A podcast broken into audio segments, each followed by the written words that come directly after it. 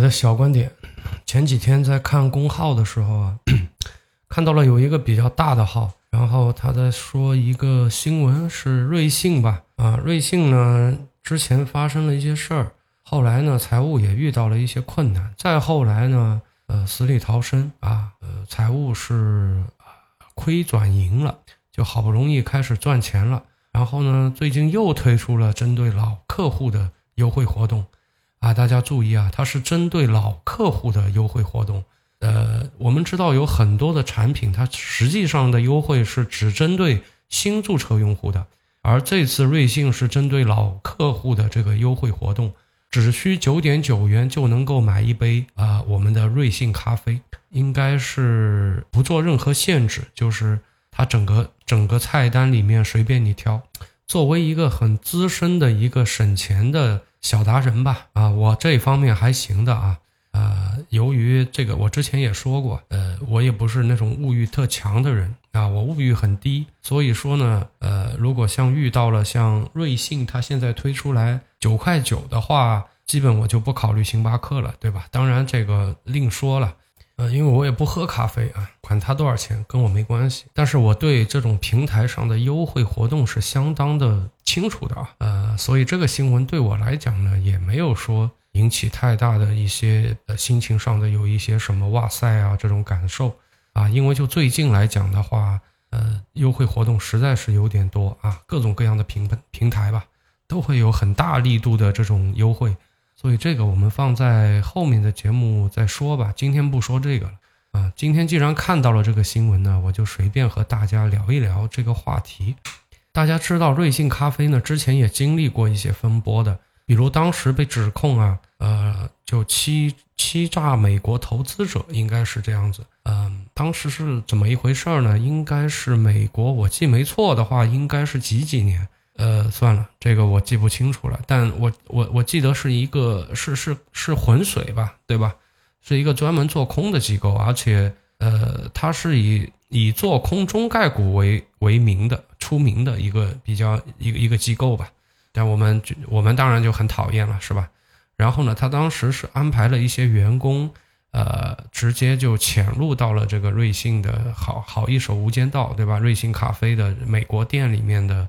呃，各个岗位吧，然后就每天去统计它的实际的一个成交的一个情况，然后再根据瑞幸的这个财报的情况进行对比。经过了很长时间的一段潜伏，然后发现呢瑞幸它报出来的这种财务数据是有假的，所以后来这个一时激起千层浪，在美国这种地方，呃，你在纳斯达克上市的话，如果你财务造假的话，那后果还是比较严重的啊。所以当时也我也看到有一些有一些留言吧，就网络上有一些留言挺无知的啊，他感觉就是干嘛的来着啊？就瑞幸是个是个爱国企业，跑到美国去割韭菜了是吧？是有这样的一些留言的，这个我我觉得挺无语的，好吧？像这样的人呢，呃，基本上是被情绪带动着，就他整个人就是认知是非常非常低的，整个人就是那种火药桶一样的就。可能你轻轻一碰，他就他就炸了；轻轻一碰，他就高潮了。大概就是这种人，所以这种人，我我我觉得这种人，我不知道，我不知道，呃，怎么评价他们，反正挺可悲的。这个怎么可能是割了他们的韭菜呢？对吧？那后面发生的一系列的事件，大家也看到了。当然，就互联网有一个特点，就它特别的特别的健忘。再往后的话，发生的这些中概股的这种事情，应该也没人去跟之前的去联系去讨论。是吧？大家就后面归后面，前面归后，前面归前面，后面归后面，都是割裂的。所以，哎，这个这个也不属于我们今天这个范畴，我们也不聊了吧。但是我们知道，瑞幸的起家啊，它刚开始的时候，它也是采取了一些比较激进的市场营销策略的。呃，当时是成功的吸引了很多的这个新用户。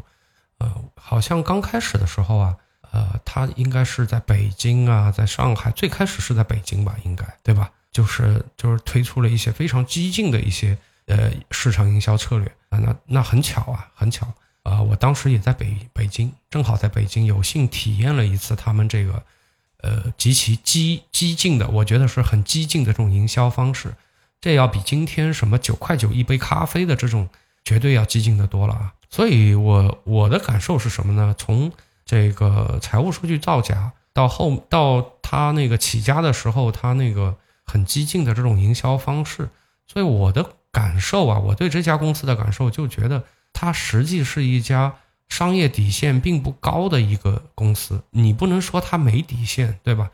呃，营销玩得很溜，这个毫无疑问。但是我觉得它底线并不高，只要有机会去吸引新的客户，它就会不惜一切代价。当然，这儿我们并不是说我们这期节目去指责瑞幸啊。作为一个第二梯队的咖啡品牌，如果说那它当然它上面还有个新爸爸嘛，对吧？还有个大哥呢。所以如果说他要用佛系的态度去面对这个市场，那离倒闭也就不远了。所以我也能够理解瑞幸呃采取了当时那种非常没有底线的这种做法，我是能理解的。但是我觉得这这个应该不赞成，对吧？对于消费者来讲呢，这种优惠活动肯定是呃拍手称快的，当然是很好。自然会有很多的办公室的那个小白领，对吧？他们就会啊，那当然就可以喝到更便宜的咖啡了。呃，瑞幸从刚刚开始的几乎就不要钱嘛。然后到后面的九块九，到后面的十来块钱吧，那也是十五块以内吧。现在哐叽一下又回到了九块九，对很多人来讲挺好，对吧？挺好。现在我们这个怎么说？就点外卖的费用啊，不得不说啊，真的是越来越便宜了。这仿佛跟那个隔壁的那个汽车市场差不多，对吧？就越来越便宜。但是看着大家喝这么便宜的咖啡，实际上 我是有一点伤感的啊，我有点伤感。呃，大家可能不知道啊，咖啡对很多的动物来讲，应该说咖啡对呃蛮多的动物来讲的话是有毒的，它是有毒的。嗯，但是我们人类呢，具有呃，应该是这样啊，我记得好像应该是这样。我很小的时候读书的时候大概看到过，是不是这样？我也记不太清了，因为时间过太久了。大概应该是没错吧？就是我们人类有解这个毒的这个酶。所以说呢，人喝这个东西就没事儿，但是如果你托一个动物整天给它灌咖啡，可能会中毒。但是呢，人群中呢，也有一小部分人对咖啡呢会产生轻微的这个中毒反应。很不幸的是呢，我就是这样的人。我刚开始不知道我自己对咖咖啡有呃，我会呃和对咖啡有这样的一些问题，直到喝了咖啡以后啊，这个就喝一次中招一次，喝一次中招一次。啊，所以尝试了好几次以后，我大概就知道我我是喝不了咖啡的，也也挺挺傻的，对吧？说明我也是不是轻易放弃的，我是试过很多次了，吃了很多苦，后来实在是没这个福分，所以我就应该是那一小撮不能喝咖啡的人啊。所以说今天的这个瑞幸啊，不管它是九块九一杯，还是九毛九一杯，还是不要钱就送给你。对我来说都无所谓，所以我前面我说了，我我的反应并不大，对吧？无所谓，因为我反正也喝不了。话虽这么说啊，但是我还是我还是就我没办法去体验那种早上一定要喝一杯才能够容光焕发、光芒四射的那种感受的，这个我还是没法去体验啊。我挺羡慕那些能够喝咖啡的人的，就像我羡慕那些酒量特别好的那种人一样。那关于瑞幸开店的策略呢？我相信大家都很清楚啊。如果说你的城市有一有有星巴克开着了，那你要想加盟瑞幸呢，你最好是呃最好的策略就是租下星巴克旁边的那个商铺。尽管我知道这个瑞幸是停了很长一段时间了，加盟是停了很长一段时间了，现在有没有放开我也不是太清楚啊。但是如果说你能够你能够拥有。星巴克旁边的商铺的话，那你这个加盟会优先考虑，你肯定会被总部优先考虑的。所以呢，我们经常的能看到星巴克的不远的地方就会有一个瑞幸啊，你要逮上这样的一个死缠烂打的这个竞争对手啊，着实，如果你要是星巴克，肯定也是觉得挺无奈的，对吧？就跟个牛皮糖一样的，确实很无奈啊。但是呢。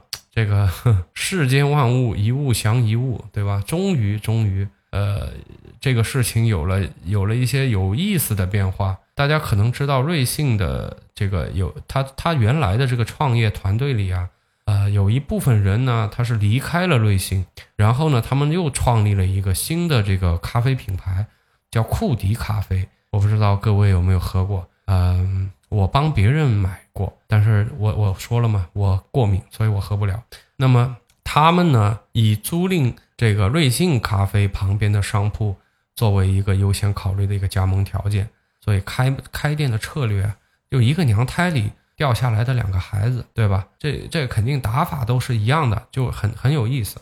现在我觉得也是一个现象吧，就就跟那个什么，就跟那个什么笑话一样，对吧？就大家在一个沙漠里面开店，呃，犹太人是怎么开的呢？开了一个加油站，再开超市，再开旅馆，再开饭店。那我们中国人开一般都是说，我开一个加油站，我再开个加油站，我再开个加油站，我再我卷不死你，对吧？我们是这样玩的。所以现在呢，大概库迪呢深谙此道，所以他们现在的。这个优先加盟条件是你要在瑞幸的旁边去干他一个店，那基本上我我库迪我就给你加盟了。这个就像就现在库迪咬那个瑞幸的方式呢，就像瑞幸去咬星巴克的方式是一样的啊。但是呃，略微有点不一样的是，作为作为呃你比如像我吧，我虽然说我不喝咖啡，但是我对咖啡的概念就大概。呃，说实话，之前星巴克二十多、三十多，我是觉得，呃，就它利润还挺好的。就我觉得，就大概十五、十八，我觉得是比较正常的。就当年啊，当年，当年我的感受是这样的。直到后来那个瑞幸出来的这个价格，哐一下子就降了那么多，哐叽一下就直接干到十块以内。我刚刚出来的时候啊，就就这样在玩的话。所以我当时我觉得哇，我说啊，好吧，就补贴开始了嘛。因为那段时间啥玩意儿都是这么干的，你包括打车也是，对吧？就你跑上去打车，可能花个五块钱、两块钱的，这比坐地铁还便宜。所以有那么一段时间，所以瑞幸在那段时间进行大量的补贴，我们也没觉得呃很夸张，也没觉得很夸张，就觉得还行。但是你放在现在这个节骨眼的话，说实话。这个我给大家讲一下吧，库迪现在是八块八一杯，嗯，所以瑞幸在公布这个价格之前，库迪就一直是八块八，八块八，八块八，恶心不死你，所以，所以我估计啊，我估计，嗯，我估计有一部分的可能性是瑞幸被那库迪给给逼急了，所以他就没办法了，他就干脆就九块九。说了价格呢，肯定也是跟那个口味是相关的，对吧？因为我不能喝，所以说。我也不能评价库迪好还是瑞幸好，这个我不知道啊。我最多我喝过里面的红茶，就那种嗯奶茶店差不多。但是实话实说，你在咖啡店里，你不论是星巴克也好，还是库迪还是瑞幸，他们的茶我都喝过。我觉得喝他们的茶，我不如喝旁边的奶茶店的茶，那口味还是旁边奶茶店的更好一点啊。但但我我喝的很少，奶茶我也不怎么喝，非常非常少。我一年喝奶茶的次次数应该五次吧，五次以内，或者说大概就这么点。所以说呢，没喝过，我也很难评他们哪个口味更好。但我听有些人说库迪的味道会更好啊，但我在想啊，会不会有一种可能性是他们已经厌倦了这个瑞幸的味道啊？这个我也不敢确定吧，但确实是有一定概率的，对吧？就库迪给了你一种全新的新鲜的口感，你可能会觉得哇。还不错啊，比你之前喝的那个，就比你之前喝腻的了的那个瑞幸要好喝多了。那个什么深椰拿铁，你你第一次喝惊艳，第二次喝不错，第三次喝还行，第四次喝加斯的 SOSO，然后再往后喝不怎么样，对吧？人就就是这么一个生物嘛，你没有得到的那就小甜甜，对吧？你你整天到晚在一起的那就牛夫人了，有可能是吧？所以说那个。瑞幸就是牛夫人嘛，所以现在那个新出来的库迪给你一种全新的口感，那肯定是小甜甜了。也不知道呢，就过了一段时间以后啊，那个库迪万一说大家也喝腻了，会不会大家也觉得平淡无奇，也就那样吧？大家可能也会这样觉得。这个后面具体会发展成什么样，我也搞不清楚。但是啊，有一点是可以肯定的，库迪和瑞幸打了这一架，呃。跟着受伤的肯定有星巴克，肯定有星巴克。虽然说你说星巴克因为这一仗，呃，被市场淘汰了，我觉得不太会，对吧？你看最近有一条新闻也不也冲上热搜了吗？就是那个城里的星巴克被那些个失业的中年给霸占了，对吧？就就失业以后也不愿意待在家里，因为可能呃有有各种各样的原因吧。有的我估计也受不了这个家里老人或者老婆的呃叨叨，对吧？你受不了，你本来心情就很糟糕，万一他们再跟你叨叨，那那受不了，所以就干脆得我就出来了。那还有一些呢，就家里面老人和老婆都很体谅你，那这个呢也受不了，对吧？也受不了，所以呢你也不希望他们担心。那这些人呢，就端着电脑去把这个城里的星巴克给霸占了啊！那就点一个大杯、超大杯，然后在那里搞搞他个一天啊！或者还有一些啊，就比较拮据的，就可能就更过分一点的话，自己带个带个保温杯去，还能接点热水。大概现在就这样。所以说，你说你说星巴克，你说能不能，会不会说这场这场鹤蚌相争？之中，他他妈躺枪，然后被淘汰了，我觉得不太会的，好吧？但是绝对绝对会冲受到很大的冲击。我们这个地方好像特别容易一言不合就打价格战，一言不合就就卷，好吧？就在商业上啊，最卷的一种体现出来的模式，应该就是打价格战啊。所以，说到价格战呢，我我们知道，其实当时孙正义投阿里的时候啊。就是马爸爸吹牛逼，他上厕所的那个时间里面，孙正义拍了拍他，这个说要不咱就投了吧，就投了八千万美元嘛。不知道大家有没有看过？那应该是很早了，真的很早。那是零，我还在读大学呢，零几年，零几年的时候，那是他的第一本书。我不知道后面的书有没有改过，那我觉得是挺挺扯的，你知道吗？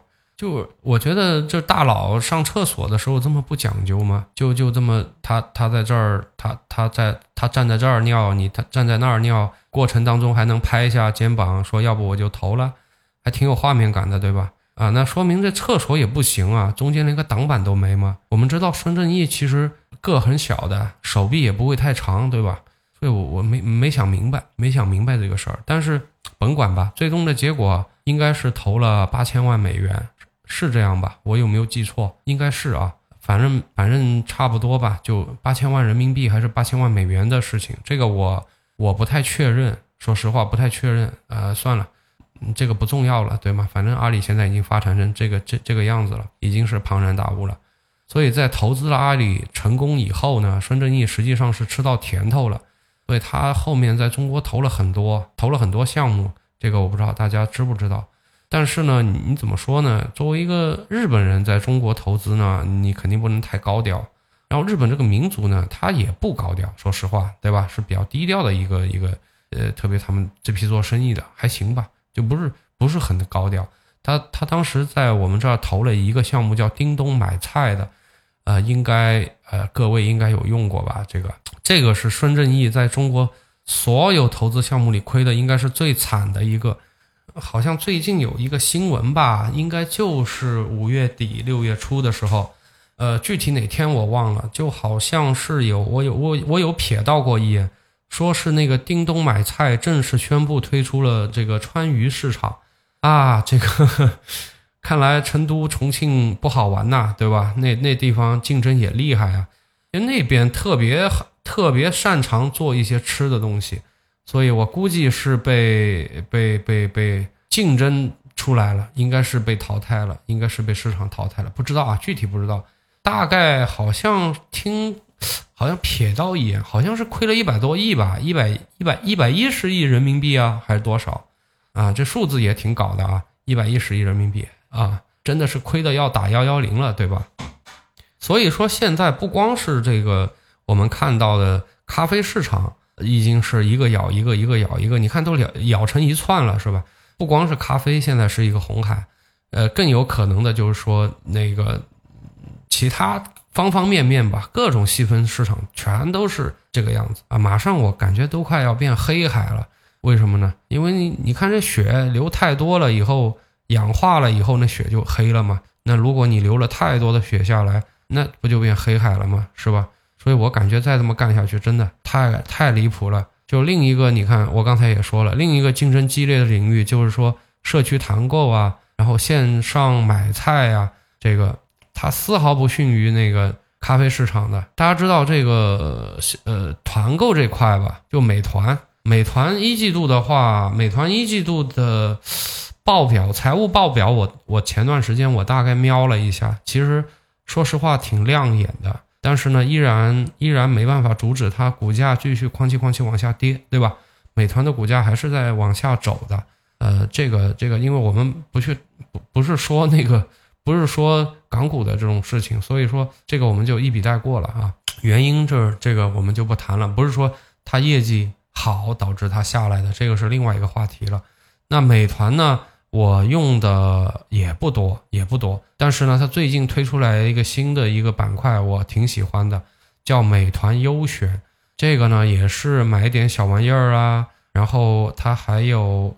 还美团现在还推出了在推的啊，在推的一个业务，还买药吧，对吧？买药这个是这个阿里当时咣咣的哐哐的一下推出来以后，呃，也受到了你京东也不也干了吗？对吧？就大家一窝蜂就全干了，啊，现在美团也干了，包括他现在在补贴，在花很多钱在补贴这块业务。因为我以前呢，我因为我们这儿是没有盒马的，知道吧？所以说，呃，我还挺羡慕那些。呃，上海的朋友们，好吧，就当然，盒马不光上海有很多城市的都有，但是我现在的这个十八线小县城是没有的，所以只有京东啊，呃啊，说错了，只有叮咚啊，然后，然然后，那现在又出来一个美团优选，那当然还有多多买菜呀，还有那个淘菜菜呀，这些都是可以买的嘛。嗯，我呢怎么说？作为一个呃电商人啊。我是也喜欢去，也喜欢去菜菜市场吧，但是呢，有的时候忙的时候啊，我我觉得还是在网上这么摁几下来的方便一点，对，呃，所以说有的时候也会去觉得，哎，如果能多来几个 app 提供这样的服务，我会有更多的选择的余地嘛。所以说，当美团优选出来的时候，我还挺挺开心的啊，挺开心的。我我可以跟大家讲一讲。这个他目前的这个美团优选的这个补贴大概是怎么样一个回事儿？这个呢，他就他就有点瞧不起像我们这些有很多个手机卡的人了啊！当然，我我们很多很多很多的卡都废掉了。我记得我很早很早的时候跟大家有做过节目的，我们早期的时候就是做号做店的时候养号的时候，那时候的手机卡那大几千上万的，对吧？呵。就专门有人来管理这些手机卡的，当然这后面没错啊，这些卡后面大量的都作废掉了，但是保留下来的还是挺多的呀。所以说呢，你像这些 A P P 呢，当然我像他们就忽略我们这种人了啊。就你像我们，呃，如果在美团优选上买东西，基本都是啥玩意儿都一分钱，就是你很多的都是一分一分钱，你没听错，不是一毛，是一分。呃，差不多吧。你一张卡可以买个，就跟外面市场价的五分之一的价格吧。啊，打差不多能便宜，能便宜百分之八十，这样的一个价格买进来。嗯，而且可以长期的买，可以长期的买。所以薅到后面就薅羊毛，薅的我自己都不好意思了，太便宜了。而且我以前，你你想，我以前那个，我我我只说我个人的消费啊，我以前我还抽烟，对吧？我酒呢，我本来就不太能喝，所以以前开销的时候确实还是蛮厉害的。你包括你别的不说嘛，你话费我一个月就大几百，对啊。那现在各种的那个攻略一做啊，关键很爽，你知道吧？就这东西不需要你做啊，你大概就关注几个专门干这种事情的这种自媒体就行了，帮你整理好你该怎么弄。这么多个平台呀、品牌呀，他们都在打价格战，对吧？都是为了得到一些拉新吧，嗯，付出了比较比较大的一些财务成本的，就是比比较高的，应该是这么讲啊。然而，作为一名电商人呢，看到这样的情况其实是不奇怪的啊。如果说你不能马上反映出，呃，我接下来要说的呢，那说明你还不是一个很资深的一个，或者说你并不是一个反应非常灵敏的一个，触感非常敏敏锐的一个电商人。啊，我对这个信息的第一反应是，目前的咖啡市场线上购物，呃，购线上买菜，呃，买药啊，类似于这样的市场，它依然是一个增量市场，仍然有大量的这个新增用户，就用户量远远没有饱和，所以你通过买量来拉新的话，这依然是一个非常长远来看，长远来看依然是一个非常合算的一个买卖。只要是哪个市场还在打价格战。大概率啊，那个市场还处于增量市场阶段啊，就有点像当年我们的打车、打车做那个滴滴快滴的时候，你包括我们的做电商的时候，还有印象吗？那时候做款怎么做呀？先亏，对吧？啊，当然时代不一样，那个时候也一样啊。那个时候，它每年每年的都有一个百分之几百、百分之。呃，比如说今今年就增长个百分之七八十，那就觉得好，我靠，怎么就涨那么点？是不是快不行了？所以那时候就几百几百的涨，每年都是刚开始是上千，就几千百分之几千百分之几千这样的在增长用户，包括市场体量。你再包括之前直播不也是吗？对吗？就是说它依然处于一个增量市场的情况下，就会出现这种价格战。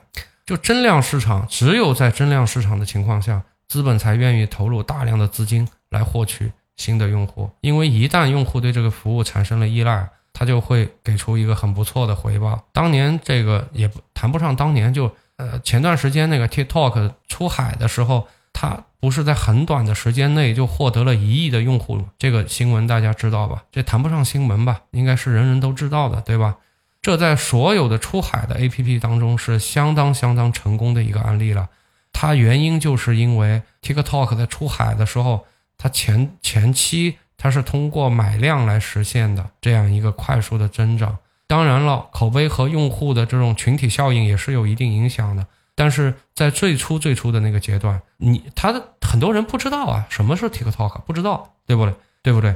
就老外并不知道我们有一个抖音很牛逼，不知道，所以框一个东西过去的时候，这这这这就是这就是啊，我们我们的这个抖音啊，就海外版，老老外肯定不知道，那这时候怎么办？就买呀，就买量啊，在最初的阶段，它就是通过这个方式来获取了大量用户。当然，本身来讲的话，TikTok 也是一个非常非常就非常成熟的一个应用，对，在国内已经经历过了。呃，市场的考验了。那我们有一个巨大的市场，对吧？有十四亿人口的这样一个巨大的市场，啊，对它进行了各种的打磨考验以后，那么像这样的一个产品啊，它的成熟度是很高的。只要是你呃这个初期啊，积累了一个起始数量的一个用户以后啊，这个雪球一旦开始滚起来以后啊。那后面呃就不可阻挡了，对吧？就不可阻挡了。那么最近同样有类似的这样的一个一个 app 的话，应该就是 ChatGPT 了，对吧？OpenAI 那个就三点五的那个吧。那么它也是快速的增加到了一个亿的用户，但是它没有购买流量啊，都是自然流量的。那以上呢就是我观察到的一个点。虽然说那个咖啡市场啊，你包括呃线上的买菜呀、团购啊这种这种社区团购啊，像。这一类的市场啊，现在虽然说竞争非常激烈，很红海，但是呢，呵 呵怎么说呢？最起码的话啊，它还是一个增量市场，对吧？它还是有可开发的空间的，啊，但是呃，作为一个电商从业者啊，我仍然对现在整体的这个电商环境啊，感觉有一点点的担忧啊。我认为目前国内的这个电商环境，就是你包括价格的内卷呐。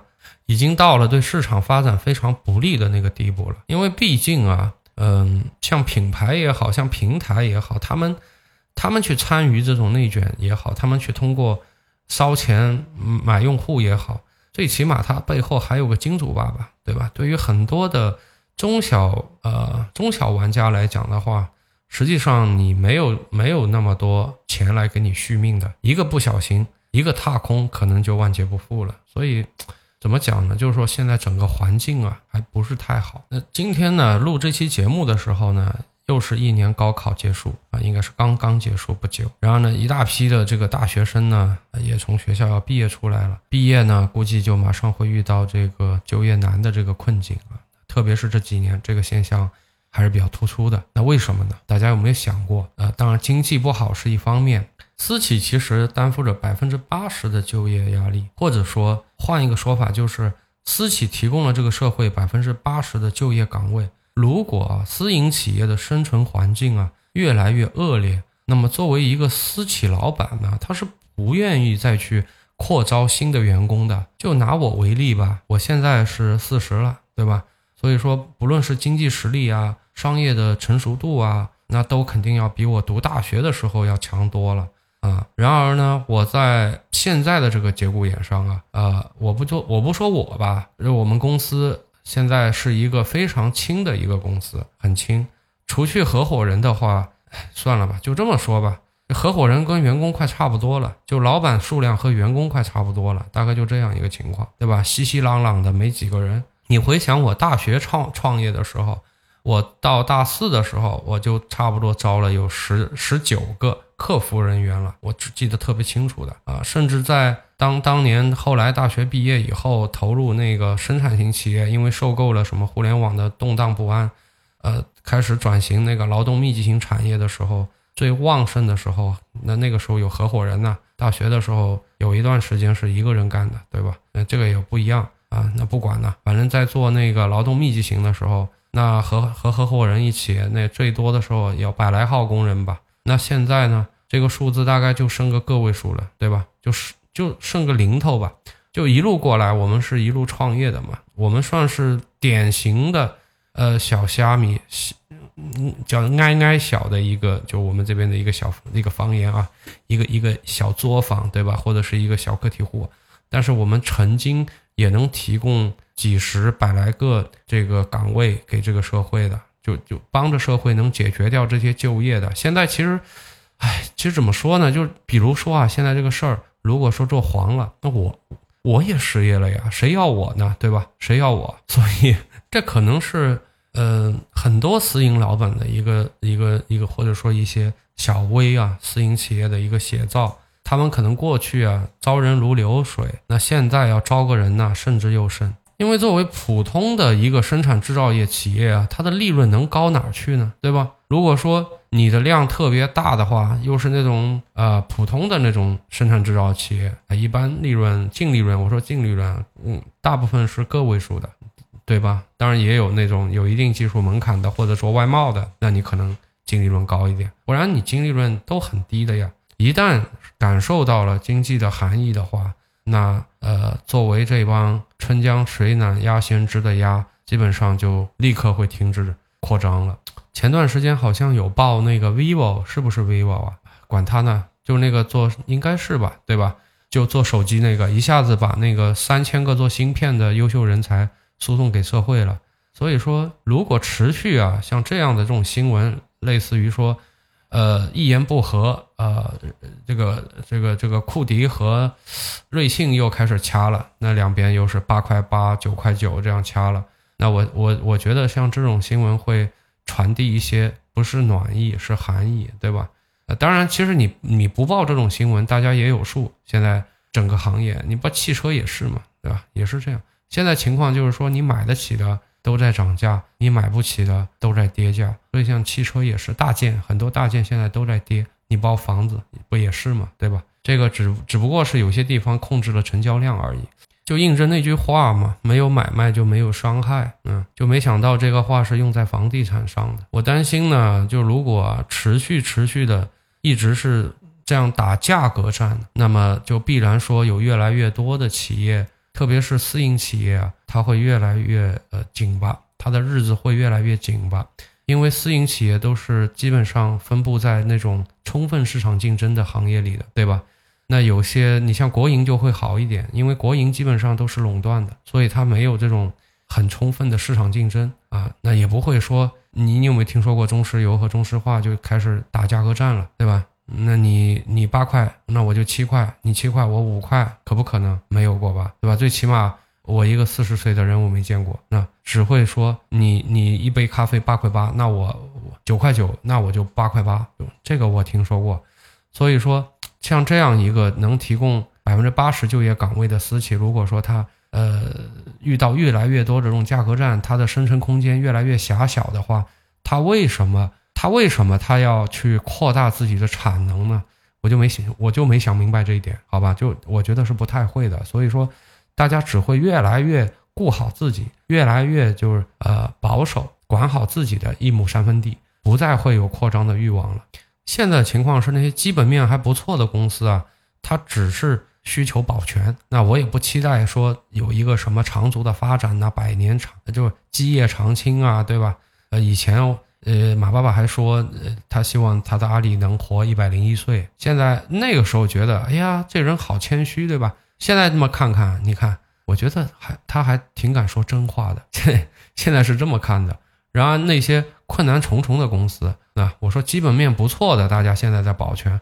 那些困难重重的公司，那我就砍人呗，对不？那我我都已经困难成这样了，那那就那就没办法呀，那就只能向社会输送优秀人才了，只能是这样了。那我每输送一个人出去的话啊，这个省下来的，哎，这就变相就变成了我的利润了。当然活肯定有人干啊，你比如说，呃，原来是两个人干两个人的活，那现在怎么办？现在干掉一个，对吧？那干掉一个，干掉一个以后呢，呃，剩下。这一个人干两个人的活啊，拿一点五人的工资，那那这对那个留下来的人来讲，那现在外面也挺就就反正风声鹤唳，对吧？也也就那个恐怖的样子。所以说呢，呃，九九六真的是福报啊，并且我还能多拿点钱，也没什么不好。可能家里人还挺支持你的，对吧？你你放心加班，家里面我我给你顶着，可能是这样一个情况。那么对于老板来讲的话，哎，我省了。半个人的工资，对，双赢啊，赢赢麻了，双赢，这就是一个双赢。但是你你作为那些找工作的人就就傻了，对吧？这个可能就天崩地裂了。通过这次瑞幸九块九的这个事件啊，我顺带的想跟大家说一说另外一个什么想法呢？就以前呢，我们做那个卖家的时候啊，虽然说卖出去的量啊很大啊，但是呢，你总能够遇到那些被门夹过脑子的那种老板，对吧？这个到哪儿都不缺这种人的，这种老板呢，他就想一个事儿，他就觉得吧，就是说你敢卖这个价，我就敢比你卖的更便宜一点；你要是敢降价，我就敢降更低的价。是你家有钱还是我家有钱？呃就有这样的老板，那这不是有病吗？对吧？那你做生意图什么呀？啊，在一个产业带里啊，今天不见，今天不见，明天也要见，一个月肯定要碰到碰到那么几次吧？碰到了也尴尬，对吧？本来还能打个招呼的，现在只能点个头了。本来还能微笑一下的，现在都板了个脸了。我有的时候当然了，杀红眼了，就条头也不点了，就就成冤家了。所以有些人说，呃，什么价格联盟啊，什么这种奸商啊，对不？有有些那种涉世未深的那种学生吧，可能对吧？他可能是会觉得搞什么价格联盟。我我跟你们讲，但凡是那种市场充分竞争的行业，是不可能搞什么价格联盟的，因为这个时候我们搞过的。就牵头嘛，就大家就呃销量排前六的啊，反正六家人家凑在一起，又吃饭又喝酒，说好一个价，以后就一定要这样了。但是实际上很难的，这个真的是非常非常难的。就这种联盟太松散了，稍微一下就夸叽就散了，然后就又各自顾各自的了。呃，一个不小心又会沦落到那种杀价格的这个陷阱里去了。所以联盟应该是我不能说完全没有，应该是相对比较少的。更多的时候呢，大家是厮杀，杀死一个算一个啊。价格战一定要打到有一个人倾家荡产了，有一个人家底不够厚了，卷铺盖跑人了，那么剩下呢，呃，剩下活下来的那些啊，就把客户给瓜分了。当时脑子就这么就就这么残，对，就这么脑残。当时就就经常的就会遇到这样的情况。并且呢，这种情况一般都发生在那种利润其实并不够厚的那种通货产品上，比如说你卖个玻璃杯啊，我经常举这个例子，对吧？你卖玻璃杯，你卖四件套，你卖床套，你卖桌椅板凳这种通货产品，那你赚钱靠的什么呢？靠的是量，因为你没有足够的利润呢，你这个行业又没有技术门槛，或者说你这个公司也没有什么护城河，你这个行业没有护城河。所以一旦沦入到内卷的话，就很可怕。比如说，我们说这个厂里啊，有一个东西，它的成本是两块钱，那流量成本是五毛钱，那我们卖多少钱呢？啊，因为外面卷得很严重嘛，对吧？那我们现在呢，就卖它个两块六毛钱，也就是说，每卖掉一样这个产品呢，我们能够赚一毛钱。OK，那你就做这个东西啊，做电商，你做外贸又是另一回另外一回事儿了，对吧？那我们也知道，其实义乌小商品市场里有很多老板呢，他一个东西开玩笑有一毛钱，根本就就一分钱都没有，按照厘来给你算的，对吧？那也不也成大老板了吗？不也赚发了吗？所以说，但如果你做电商的话，实际很讨厌，就是说你如果说你一个东西的利润率过低啊，呃，你就只能跑量了。你一旦跑量，你的工作量就不不可能是轻的，你工作量肯定是大的。那么你能不能再发展一个层级，帮你承担更多的啊？或者说，呃，不管怎么说吧，你能不能再发展一个啊啊销售层级也好，你能不能在公司里再呃再多出一个部门也好，就帮你承担更多的工作啊，市场的压力呀，行不行？不行，你发展不了，因为因为你的利润太薄了，你只有一毛钱，你分不分不了了，没人愿意。去承接你这些工作和压力，所以说你很多事情都得自己扛，很多很多都得你自己做，累不死你。这就是很多人他非常非常努力的在做，但是依然赚不到钱的原因。当然，这个其实也是一个普遍的现象吧，对吧？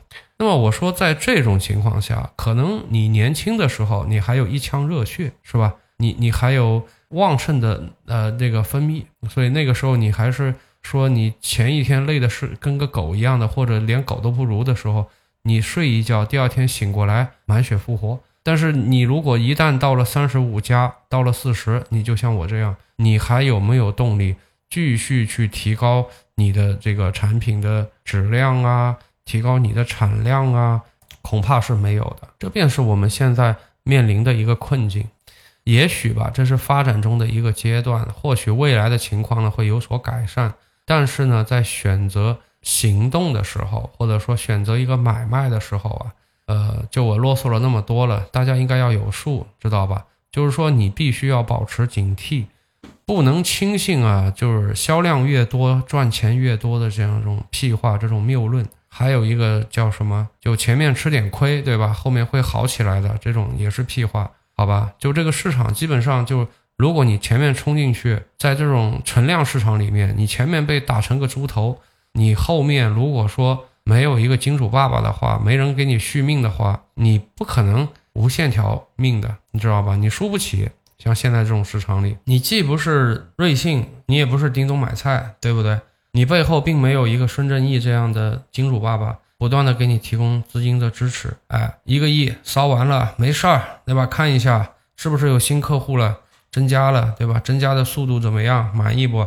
哎呀，满意。好，那继续烧，再烧十个亿，再烧十个亿，烧完了再给你一百个亿。你没这种人呢？对他可能会是你的对手，但你不是他，是吧？所以说这套呢，在十年前我觉得成立，现在不成立。哎，不用十年前，我觉得七八年前、五六年前都成立，但是现在我觉得不成立了，好吧？我可能我以前的节目里也有说过啊，先砸点钱，什么亏一下，因为以前我们也经常这么干的，对吧？一个小卖家啊，因为以前是增量市场，现在不是了，现在没有什么增量了，特别是对于我们这种这种小个体能参与的能参与的市场，呃，还是还在一个增量市场的很少很少，这得你要有相当的经验和商业直觉才能找得到。啊，不然你冲进去就基本上是个红海。嗯，所以面对这样的市场竞争呢，啊，大家还是要理性一点，好吧？如果你的对手不理智，那你就让他去，鼓励他去，啊，很有可能他会亏，对吧？你就要你都不用出手，你在旁边鼓励他，鼓励他，那哎，他就他就被你鼓励死了。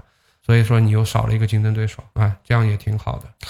啊，今天就从这个瑞幸咖啡九块九这么个这么个事儿吧，就。水了一期，又水了一期，还还行吧，也谈不上水了一期，对吧？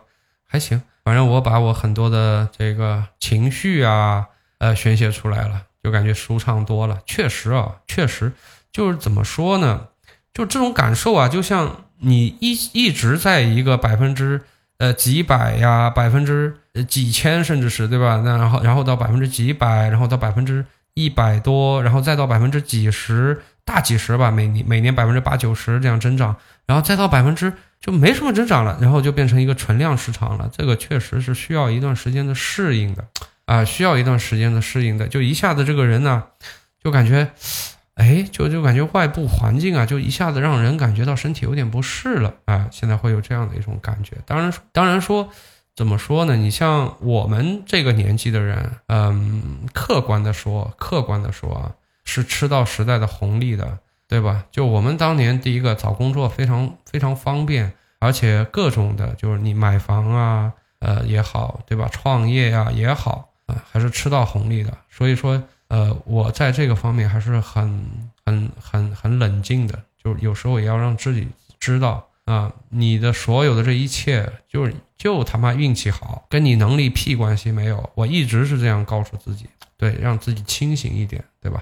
就哼，别觉得是自己能耐了，其实不是啊，就是个运气啊。所以你看，现在这个寒潮一来，哎，这所有人就感觉到有点不舒服了，是吧？OK，就今天就不再多吐槽了吧。这个今天超长啊，这期节目有有初期刚开始做节目的那种感受了，是吧？那时候也特能特能扯的，很能聊的，哐当一聊就蹦着五五六十分钟去的，好像经常也有，是吧？那这期有点那味道了。OK，那就这先打住吧，这期就先跟大家聊到这儿。我是大海，我们下期再见，拜拜。